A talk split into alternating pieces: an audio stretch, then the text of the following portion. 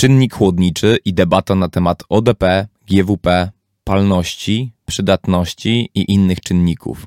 Cześć, jestem Jens Andersen i pracuję dla Danfoss Cooling. Dziękujemy za zapoznanie się z tym podcastem, który jest trzecim z serii na temat chłodnictwa z bezpośrednim odparowaniem.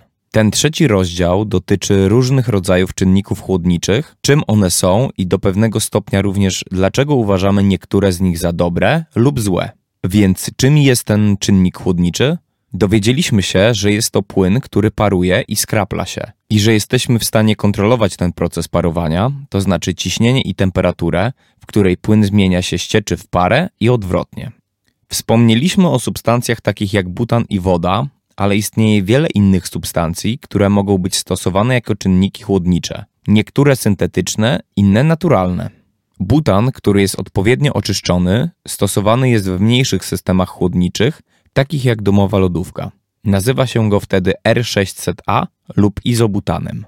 Zastosowanie izobutanu ma jednak pewną wadę. Ponieważ jest on dość łatwopalny, istnieje pewne ryzyko przy stosowaniu go w większych systemach chłodniczych. Dlatego syntetyczne czynniki chłodnicze były wcześniej stosowane we wszystkich wielkościach systemów chłodniczych, a niektóre z nich nadal są używane. Ale także te niepalne syntetyczne czynniki chłodnicze mają swoje wady. Wiele z nich niszczy niezbędną dla Ziemi warstwę ozonową lub działa jako tak zwane czynniki globalnego ocieplenia, a czasami niektóre z nich posiadają obie te wady naraz. Dzisiaj szkodliwe syntetyczne czynniki chłodnicze są stopniowo wycofywane. Pierwszą fazą było zakazanie zastosowania w nowych instalacjach czynników takich jak R11 i R12, które zubażają warstwę ozonową. Dziś widzimy, że szkodliwe dziury w warstwie ozonowej zostały znacznie zmniejszone. Jedną z kwestii jest aspekt środowiskowy, ale należy również wziąć pod uwagę zakres temperatur, w których stosowany jest czynnik chłodniczy. Nie chcemy zbyt wysokiego ciśnienia w rurach, więc w zależności od temperatury wrzenia przy określonych ciśnieniach będziesz musiał wybrać odpowiedni czynnik chłodniczy. Tak zwany wysokociśnieniowy czynnik chłodniczy doskonale nadaje się do niskich temperatur, takich jak zamrażanie ryb. Klimatyzacja zwykle działa przy znacznie niższych ciśnieniach. Ważna jest również dynamika czynnika chłodniczego. Weź pod uwagę dwutlenek węgla, CO2. Jest to dobrze znany wysokociśnieniowy czynnik chłodniczy, ale jest nieco trudniejszy do kontrolowania niż inne czynniki chłodnicze, ponieważ zakres pary do cieczy jest raczej wąski. Aby więc w pełni wykorzystać CO2, ciśnienie kondensacji znajduje się powyżej tak zwanego punktu krytycznego. Zajmiemy się tym później.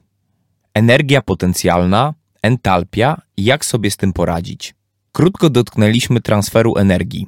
Już wiesz, jak przenosić energię od przedmiotu, który chcesz schłodzić, do czynnika chłodniczego, który następnie ponownie przeniesie uzyskaną energię do otoczenia. Czynnik chłodniczy pochłania energię z otoczenia, gdy paruje. Wtedy zmienia fazę z cieczy w parę. Odbiera energię od ochłodzonej materii. To, co się dzieje, polega na tym, że cząsteczki czynnika chłodniczego podczas parowania zajmują znacznie większą objętość czasami nawet 100 razy większą, w zależności od czynnika chłodniczego. Tak więc ta sama cząsteczka będzie miała powiedzmy 100 razy więcej miejsca do przemieszczania się, co oznacza, że cząsteczki mogą poruszać się dowolnie i tyle, na ile pozwala ich zgromadzona energia. Oznacza to również, że czynnik chłodniczy w fazie parowej lub gazowej może być teraz ponownie sprężany. Poprzez kompresję objętość jest ponownie zmniejszana, co oznacza, że swobodny ruch cząsteczek jest teraz ograniczony, a gdy czynnik chłodniczy ochładza się, wraca do postaci płynnej.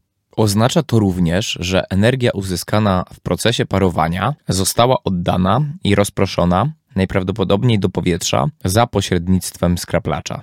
Energia, a raczej zdolność do utrzymywania energii, nazywana jest entalpią. Entalpia lub zdolność do pochłaniania, zatrzymywania lub przekazywania energii różni się w zależności od rodzaju czynników chłodniczych. Dlatego też entalpia jest kolejnym współczynnikiem, który należy wziąć pod uwagę przy wyborze czynnika chłodniczego.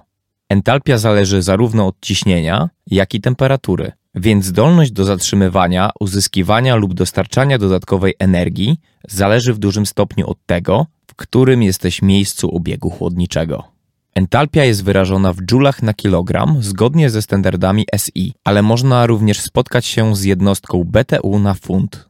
Następnym razem, w rozdziale czwartym, opowiem o tym, jak kontrolować proces rozprężania, czyli jak kontrolować ciśnienie i rozprężanie. Usłyszysz także o jednostkach i ich użyciu. Ten podcast został przygotowany przez Danfoss Schooling. Zapraszamy do odwiedzenia nas na stronie danfoss.pl. Na pewno znajdziesz tam coś dla siebie wśród wielu przydatnych narzędzi i aplikacji chłodniczych.